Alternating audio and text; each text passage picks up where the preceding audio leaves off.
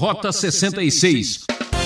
E nós precisamos tomar uma atitude séria para saber se essas pessoas estão dizendo a verdade ou não, se eles estão falando da boca para fora da imaginação deles ou se elas são pessoas de Deus ou não.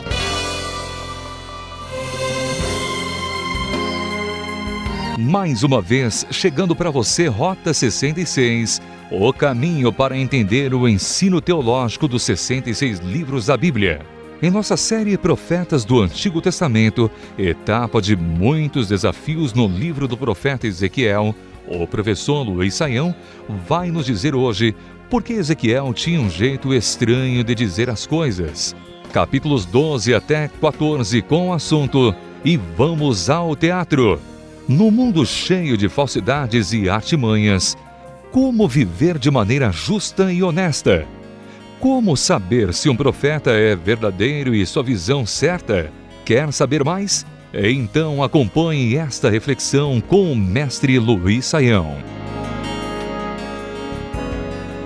Como você tem observado, Ezequiel está falando da realidade do exílio que vai chegar sobre o povo de Judá.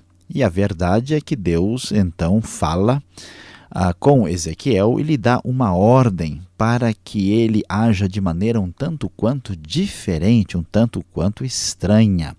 Ezequiel, como que agindo à semelhança de um ator, ele faz algo surpreendente, diz o verso 3 do capítulo 12 da nova versão internacional da Bíblia, o seguinte: Portanto, filho do homem, arrume sua bagagem para o exílio e durante o dia, à vista de todos, parta e vá para outro lugar. Talvez eles compreendam, embora sejam uma nação rebelde durante o dia, sem fugir aos olhares do povo, leve para fora os seus pertences, arrumados para o exílio. À tarde, saia como aqueles que vão para o exílio, e que os outros o vejam fazer isso. Enquanto eles o observam, faça um buraco no muro e passe a sua bagagem através dele. Ponha a nos ombros enquanto o povo estiver observando e carregue-a ao entardecer. Cubra o rosto para que você não possa ver nada do país, pois eu fiz de você um sinal para a nação de Israel. Então, veja só, meu querido ouvinte, como é que Deus quer dar uma lição convidando o povo a ver uma atitude bastante teatral. É quase como um convite, vamos ao teatro. Uma, um simbolismo que não era exatamente a expressão da verdade. Ezequiel está fazendo de conta que está fugindo para o exílio, mas a grande verdade é que este simbolismo estava falando do que de fato haveria de acontecer no futuro. Tanto que o verso 10 vai nos dizer: Diga-lhes, assim diz o soberano, o Senhor, esta advertência diz respeito ao príncipe de Jerusalém e a toda a nação de Israel que está ali. Diga-lhes: Eu sou um sinal para vocês, como eu fiz, assim lhes será feito. Eles irão para o exílio como prisioneiros. Tudo indica que esta é uma referência direta ao que aconteceu depois com o próprio rei Zedequias, quando este teatro do profeta Ezequiel manifestou-se como verdade acontecida na nação de Judá e no seu representante, o rei Zedequias. Portanto, o texto deixa bem claro que Deus queria mostrar a verdade que haveria de acontecer para uma finalidade muito clara. Por isso, verso 15 dirá: Eles saberão que eu sou o Senhor quando eu dispersar entre as nações e os espalhar pelas terras. Mas pouparei uns poucos deles da espada, da fome e da peste, para que nas nações aonde forem contem todas as suas práticas repugnantes. Então saberão que eu sou o Senhor. Muito bem, se você acha que a peça já foi suficiente, se você imagina que a apresentação já acabou, veja só o que diz o verso 17. Esta palavra do Senhor veio a mim, filho do homem, trema enquanto come a sua comida e fique arrepiado de medo enquanto bebe a sua água. Diga ao povo do país: Assim diz o Senhor, o soberano, acerca daqueles que vivem em Jerusalém e em Israel. Eles comerão sua comida com ansiedade e beberão sua água desesperados, pois tudo o que existe em sua terra dela será arrancado por causa da violência de todos que ali vivem. As cidades habitadas serão arrasadas e a terra ficará abandonada, então vocês saberão que eu sou o Senhor. Mais uma vez, Deus está dizendo: olha, o exílio é uma realidade que não poderá ser evitada. Aquilo que parece mera representação é a mais pura verdade. E isto era muito importante, porque veja só, apesar da palavra dos profetas, de tudo que Jeremias já tinha dito e o que Ezequiel está dizendo, o Senhor me falou, diz o verso 21, Filho do homem, que provérbio é esse que vocês têm em Israel? Os dias passam e todas as visões dão em nada? Diga-lhes, pois assim diz o soberano Senhor, darei fim a esse provérbio e não será mais citado em Israel, Diga-lhes: estão chegando os dias em que toda visão se cumprirá, pois não haverá mais visões falsas ou adivinhações bajuladoras entre o povo de Israel. Mas eu, o Senhor, falarei o que eu quiser, e isso se cumprirá sem demora, pois em seus dias, ó nação rebelde, cumprirei tudo o que eu disser, palavra do soberano, o Senhor.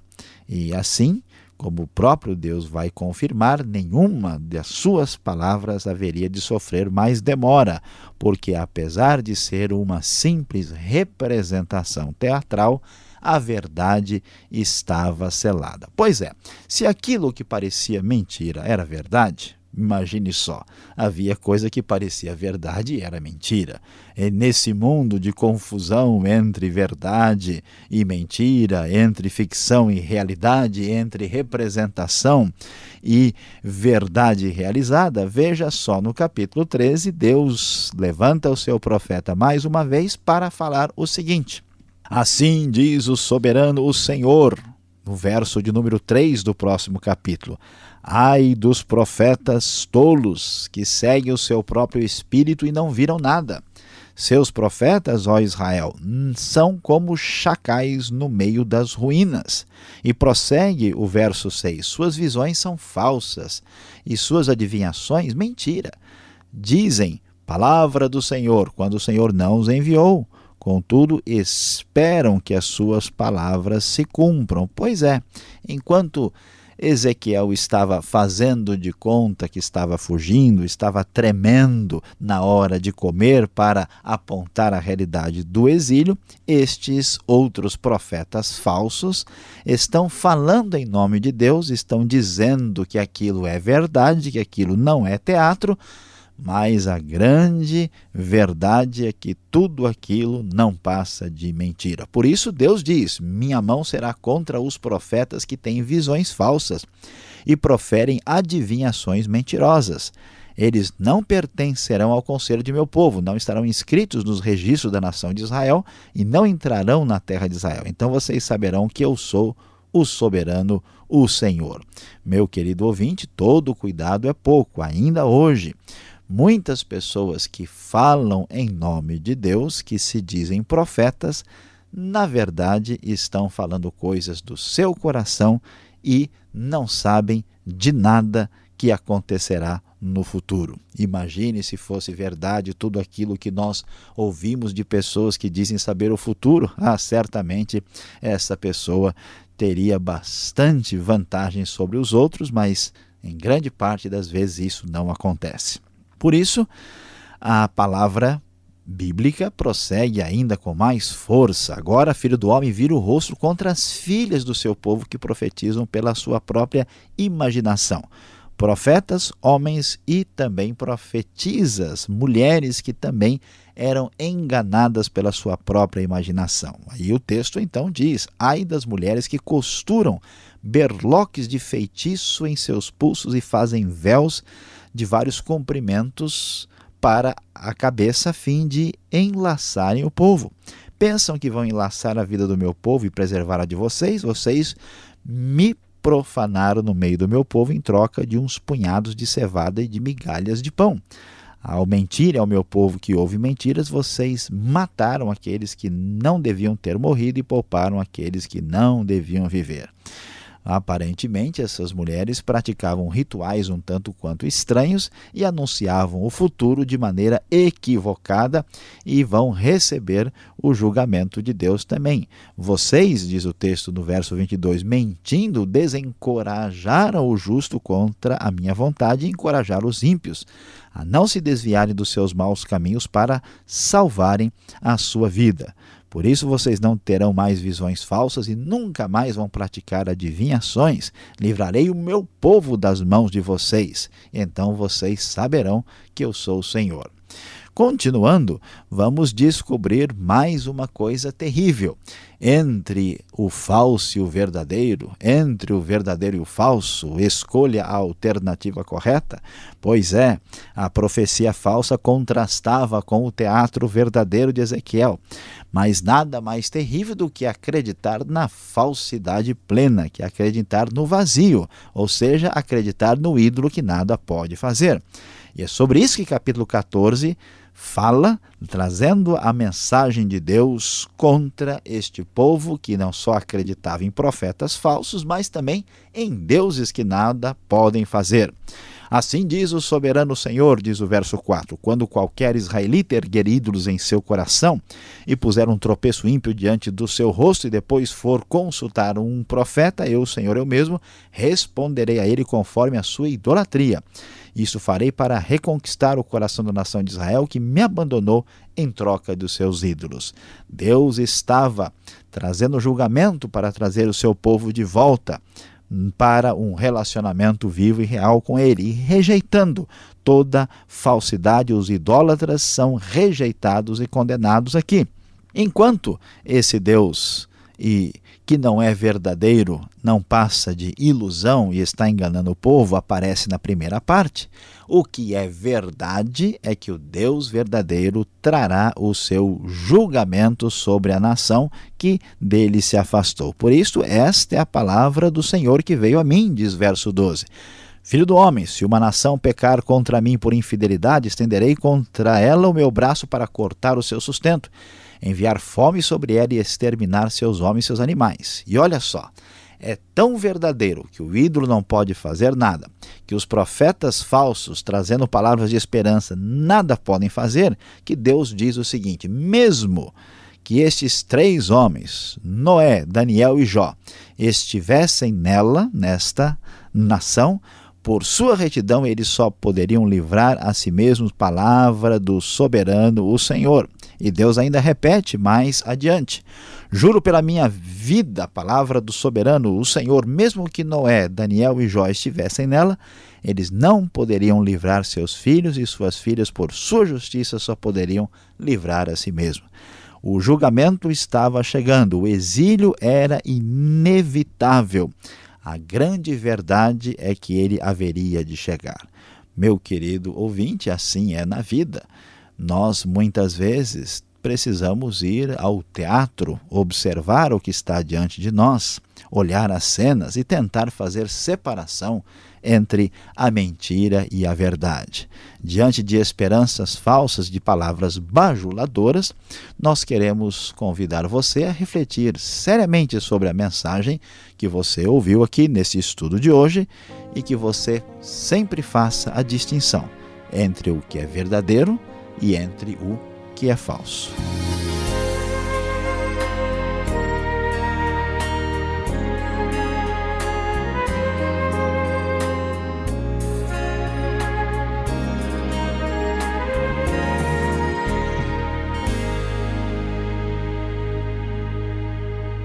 Estamos apresentando Rota 66 o caminho para entender o ensino teológico dos 66 livros da Bíblia.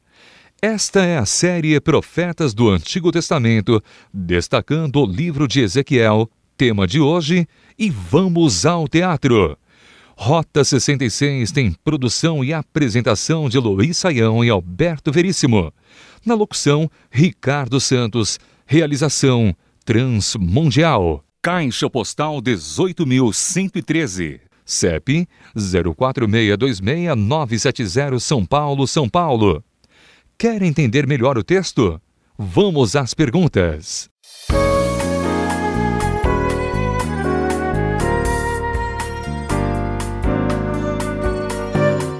Continuamos agora o nosso estudo com as perguntas ao professor Luiz Saião, que apresentou os capítulos 12 até 14 de Ezequiel. Professor Luiz Saião, é um texto muito curioso. Para que toda essa representação, essa encenação toda de Ezequiel? Eu acho aqui que Ezequiel era um artista um pouco frustrado, que virou profeta. Ou ele queria de tanta forma colocar a sua arte junto com o chamado de Deus. Tem alguma coisa a ver uma com a outra aí, professor? Olha, pastor Alberto, de fato a gente vai ver que Ezequiel age com uma representação atrás da outra aqui e deve ficar claro que isso é uma solicitação, uma exigência do próprio Deus, né? Não há nenhuma ideia de que Ezequiel talvez quis trabalhar na Hollywood da época, que ele era algum tipo de ator e que acabou não dando certo e virou profeta. Não, de jeito nenhum. Ele era, de fato, uma pessoa que tinha sido chamada por Deus para trazer a verdade necessária daquele tempo. A questão, pastor Alberto, é que essa maneira de representar, essa arte, né, semelhante à arte teatral que temos hoje, ela produz um impacto muito grande. Deus está mostrando aqui com isso a sua grande bondade e misericórdia. Né? Então, é, é aquele negócio. Deixa eu explicar para vocês de maneira mais fácil. Está difícil entender com a palavra, né? E isso eu acho que seria importante para a nossa igreja nos dias de hoje. Às vezes você vai numa comunidade cristã, né? Aquela coisa é muito arcaica, muito antiga, muito estranha, né? Muito diferente. Não tem nem um pouco de vida. Parece que falta um pouco de criatividade. O que não falta no ministério de Ezequiel é criatividade. Cada vez ele recebe uma ordem divina e apresenta aqui, neste caso, uma encenação impressionante que com certeza todo mundo vendo aqui falando: espera aí, o que está acontecendo? O que, que aquele cara está fazendo lá? Né? Vamos ver o que, que é. E assim eles recebiam com impacto a mensagem divina. Agora, parece que a concorrência era acirrada, porque Ezequiel tinha que se virar mesmo, pintar o sete ali, ele tinha que se desdobrar como descobrir se um profeta é verdadeiro ou falso no meio daquele universo de profetas?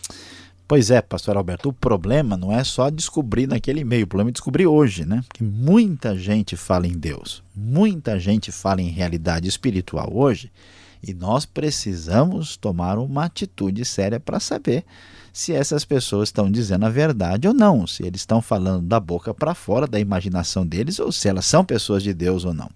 E aqui a gente vai perceber como é que se comporta um profeta falso. Em primeiro lugar, um profeta falso não tem mensagem nenhuma ele não traz nenhuma palavra de confronto, ele não traz nenhuma mensagem específica, ele simplesmente traz um outro tipo de palavra. Que tipo de palavra? A palavra de bajulação.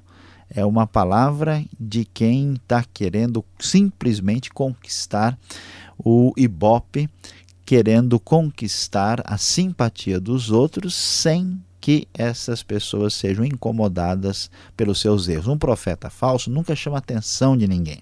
Ele nunca fala contra o erro. Ele quer simplesmente ter os seus cinco minutos de fama e falando coisas que agradam a todo mundo. E, por fim, podemos dizer que um profeta falso é interesseiro. Por que, que alguém vai bajular os outros? Para, de alguma forma, tirar vantagem com isso. Então, uma pessoa que simplesmente né, olha para a Bíblia e olha para o bolso do outro, né, e querendo com isso ter vantagens pessoais, certamente se afastou da verdadeira profecia. E para não dizer que não falamos das flores, o que diremos das profetisas que aparece aqui no capítulo 13 de Ezequiel, lá no verso 17, professor? Que tipo de profetisas são estas que fazem de feitiços e outras magias? O que, que está acontecendo aqui? Pois é, pastor Alberto, essas, essas pessoas que profetizavam, e aqui o enfoque é nessas profetisas, não eram simplesmente pessoas que eram mensageiros ou mensageiras do Senhor. Eram gente que diziam que sabia o que ia acontecer. Era gente que trazia ali uma palavra de adivinhação uma palavra sobre o futuro. E no caso dessas pessoas, algumas delas eram envolvidas com o ocultismo pagão. Então havia essas mulheres que mexiam com certos objetos aí marcados né, pela, pela feitiçaria, tinham certos véus sobre a cabeça, algum tipo de ritual estranho que os estudiosos até hoje não decifraram na totalidade. Né?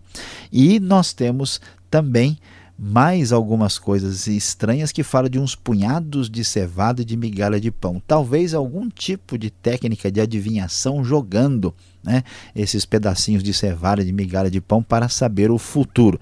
Então, na verdade, o que parecia profecia de Deus não, não passava de feitiçaria mesmo. É isso que o texto está dizendo para nós.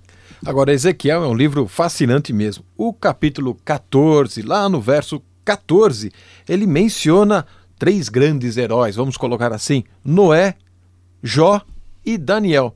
Mas parece que Daniel ele é contemporâneo de Ezequiel, ele, digamos assim, nem foi convocado ainda para a seleção dos profetas e ele já é citado aqui. Pode isso? É uma visão do profeta? Como vamos entender esse versículo? É, a observação é muito importante, pastor Alberto, porque o que está acontecendo aqui? Né? Deus está dizendo o seguinte: olha, está tão fechado que o povo vai para o exílio, não tem jeito de escapar, que mesmo que três nomes importantes de pessoas justas, né? E se eles estivessem aqui e eles clamassem, eles não poderiam interceder por ninguém, só dava para livrar a vida deles. E aí ele cita então Noé e Jó, que são conhecidos, e Daniel. E aí é uma discussão, porque os estudiosos não têm é, certeza do que, que o texto está falando. Algumas pessoas acreditam que esta referência seja ao próprio Daniel, que já era conhecido de alguma forma, porque ele estava entre os cativos de Judá, e que de alguma forma Ezequiel é, teve condições de perceber que o Daniel devia entrar aqui. Mas, no entanto, é a possibilidade disso não é muito certa. Pode ser que um outro Daniel estava em vista. A própria Bíblia da NVI ela tem uma notinha falando que pode ser um tal de Danel. Esse Danel é um nome de alguém honrado e conhecido na antiguidade, citado na literatura dos ugaríticos, que eram próximos dos hebreus, bastante ligada culturalmente né, ao povo hebreu, a literatura escrita mais na região ao norte, uma língua parecida. E, e se for esse o caso, o que, que aparece aqui? Pode ser que uh, seja uma referência a esse Daniel, que de alguma forma era conhecido como uma pessoa que teve algum conhecimento de Deus na antiguidade, e lembrando que tanto Jó como Noé não eram pessoas de dentro do povo de Israel, eram pessoas que estavam, né, Noé é, vive antes do aparecimento do povo e Jó também é alguém que havia vivia lá na terra de Uz. Então, o que, que ele está dizendo? Pessoas que enfrentaram uma situação de confronto né, contra a injustiça numa situação ah, de pecado, de perversidade, de mal, num momento difícil da vida, assim como que está acontecendo agora. Então, pode ser que seja o Daniel, mas a dificuldade né, é a época, e pode ser que seja essa referência, isso ainda o futuro né, certamente nos revelará com mais propriedade. E depois do show, das respostas do professor Saião, vamos agora à conclusão do estudo.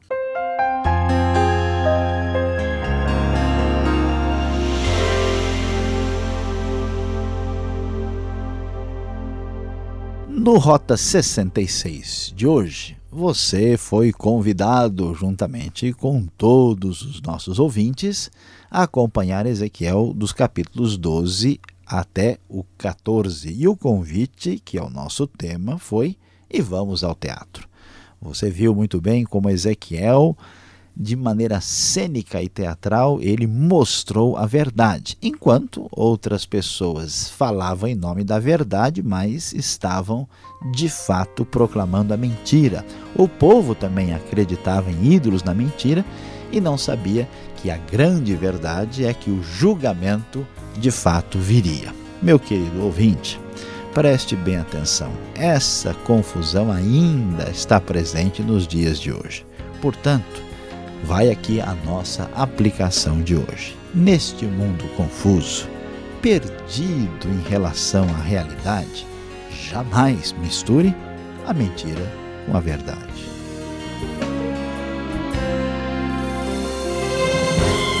O programa Rota 66 termina aqui. Voltaremos nesta mesma emissora e horário para a continuação deste estudo. Acesse o site transmundial.com.br e mande sua opinião para rota66@transmundial.com.br.